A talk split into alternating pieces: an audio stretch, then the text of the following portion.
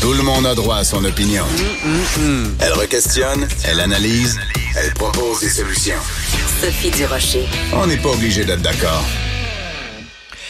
Le film, le dernier film de Roman Polanski qui s'intitule J'accuse et qui parle de la fameuse affaire euh, Dreyfus qui s'est déroulée en France dans les années 1870. Donc, ce film-là, il y a plein de gens en France qui appellent à son boycott et pourtant, il y a plein de gens aussi qui sont allés le voir. Alors, on en parle avec Christian Rioux qui est correspondant à Paris pour le quotidien Le Devoir. Bonjour, Christian. Bonjour Sophie. Christian, dans le devoir de ce matin, tu poses une bonne question. Peut-on encore parler du dernier film de Roman Polanski? C'est euh, le genre de film qu'on va voir euh, en, se cachant le visage avec un sac euh, en papier ou quoi? Euh, ben écoutez, euh, peut-être que certains le feront comme ça. Euh, moi, je l'ai pas fait comme ça, et il y, a des milliers de, de, de, Français qui vont qui vont voir le film. C'est un film qui qui, qui se classe assez bien là au box-office en ce moment en ce moment en France. oui, c'est un film c'est un film dont on a dont on est obligé d'annuler certaines avant-premières mhm. parce qu'il y avait des manifestations devant devant le film, et il y a des gens qui appellent effectivement au boycott ou à la censure, même littéralement du film, et qui accusent même les gens qui vont le voir de, de complicité. Euh, ça, ça, ça, va, ça va assez loin comme, comme accusation, mais euh, il s'avère que dans ce cas, c'est un film important. Euh, moi, j'ai vu le film et c'est un film qui porte à un moment où en France, il y a une il y a recrudescence d'actes antisémites, notamment mhm. dans, dans, les banlieues, ou même en Grande-Bretagne, un parti comme le Parti travailliste a été extrêmement laxiste sur ces sur ces questions-là. Jérémy Corbyn, Jérémy Corbyn qui a fait plusieurs déclarations carrément antisémites. Là, c'est important de le mentionner. Oui. Oui, c'est important de le mentionner. Et donc, à un moment où il y a ça, euh, le film de, de, de Polanski sur l'affaire Dreyfus est un film qui aborde cette question-là de façon extrêmement intelligente, extrêmement mm. fine, sans, euh, sans, sans faire des camps et sans, et sans idéologie, en montrant que euh, je, vous résume un peu l'angle du film. Euh, Polanski a choisi non pas d'aborder le film du côté euh, en parlant de Zola, en parlant des grands des grands Dreyfusards qui ont défendu Dreyfus et tout ça, mais à partir d'un simple général qui est le, général Picard, qui lui a, a, trouvé en fait la preuve que, que, Dreyfus était innocent. Sans lui, Dreyfus n'aurait jamais été réhabilité. Et, et, le général Picard, il s'avère que c'est quelqu'un qui qui n'aimait pas les Juifs. et qui quelqu'un qui n'aimait pas les juifs mais qui a pris la défense qui a pris la défense d'un juif. C'est ça toute la contradiction est là. Absolument par sens de l'honneur par respect de de de de, de, l'armée parce qu'il voulait pas avoir euh, compromise comme ça l'honneur de son de son institution a finalement décidé après euh, probablement beaucoup d'hésitation euh, a décidé de dire la vérité mm. et, et, voilà tout simplement c'est pas du tout le profil du, bon gars, du redresseur de tort, de celui qui a toujours eu raison. Non, c'est un homme ordinaire, simple, qui a ses défauts, euh, euh, qui véhiculait des préjugés sur les Juifs. Il lui dit d'ailleurs à un moment donné, euh, je n'aime pas les Juifs, mais jamais je, jamais je, je, ne laisserai cette opinion corrompre mon jugement, par exemple. ça fait penser à, votre égard. Ça fait penser un petit peu à la phrase de. En montrant ça, on voit, on voit, on voit que c'est pas tout noir et tout blanc. On voit que, on voit que l'antisémitisme, ça peut, ça peut être l'affaire d'un homme ordinaire, comme comme l'anti, comme comme comme comme comme le combat contre l'antisémitisme peut être aussi l'affaire de, de, de tout le monde. D'accord. Alors, il faut rappeler, parce que bon, vous, vous êtes en France, Christian, et en France, tout le monde connaît l'affaire Dreyfus, tout le monde connaît le J'accuse de, de, Zola. Donc, il faut quand même reprendre à la base. Donc, on est dans les années 1870. Il y a un officier de l'armée française. 95. 1895. 95, un officier de l'officier française, on a, on a découvert, il semble qu'on ait découvert un dossier contre lui. Euh, il fait de l'espionnage pour euh, pour l'ambassade l'ambassade d'Allemagne. On a découvert un fameux document.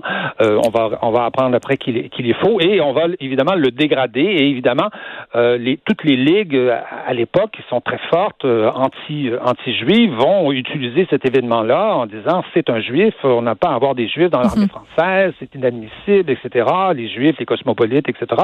On connaît tout le tout le discours, et donc on va on va on va euh, littéralement le, le on, et on va l'envoyer euh, au bagne littéralement dans une île au, au, fin fond au fin fond du Pacifique.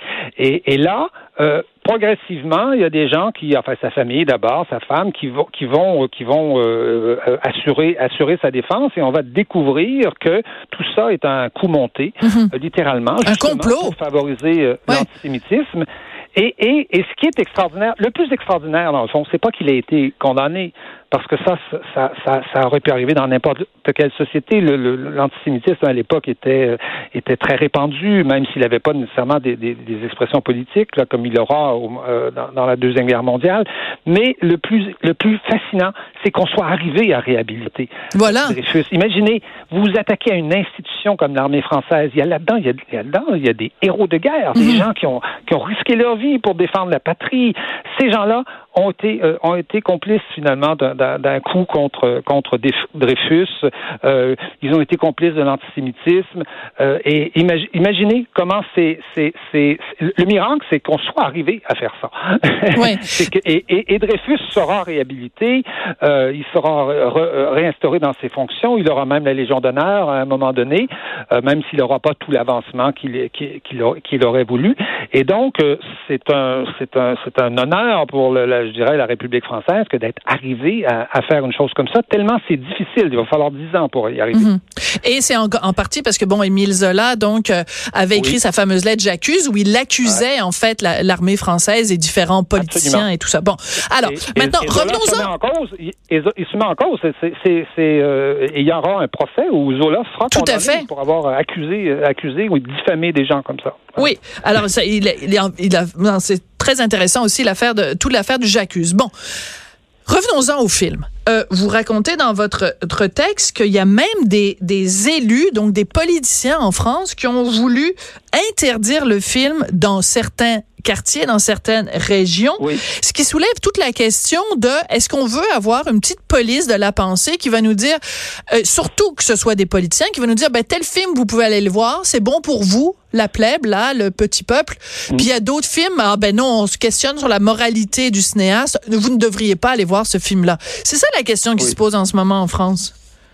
Oui, chacun, chacun est libre d'aller voir le film ou pas. Ça, ça, ça, Bien ça, sûr. Ça, c'est la liberté, c'est la liberté de tout le monde. Mais euh, pour avoir cette liberté-là, il faut que le film soit projeté. donc, euh, et donc, il faut pas appeler, euh, appeler à la censure, à la censure du film. Ça, ça n'a pas de sens. Et effectivement, dans, en Seine-Saint-Denis, il y a, y, a, y a, des élus qui ont, qui ont, qui ont proposé qu'on ne, qu'on ne projette pas le film dans des, dans, dans, un certain nombre de, un certain nombre de salles. Et évidemment, heureusement, les responsables de ces salles-là qui étaient des salles souvent d'art et d'essai, euh, se sont insurgés contre ça en, disant, écoutez, on va avoir un, comité de, moralité publique maintenant qui va qui va vérifier la moralité des cinéastes avant qu'on présente avant qu'on présente leur film. Mais vous savez, c'est un c'est un immense courant ça qui nous vient des États-Unis, mm-hmm. euh, qui, euh, qui qui veut aujourd'hui qu'on censure les œuvres parce que leur auteur a, je sais pas, commis des abus sexuels ou ou du moins est accusé de, de, de l'avoir fait. Mais bon, d'abord dans une société civilisée, c'est généralement les tribunaux qui rendent la justice, c'est pas, pas les gens. Euh, c'est pas les gens.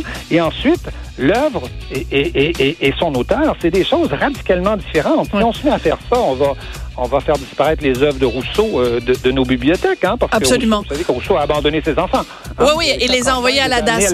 publique. Merci beaucoup, Christian. On va se quitter là-dessus. Je propose de faire un spécial. Vous allez voir le film de Roman Polanski, puis vous rentrez chez vous en écoutant du Patrick Bruel, puis après ça, vous allez écrire, ouvrir un livre de Louis-Ferdinand Céline. Merci, Christian. C'est comme ça.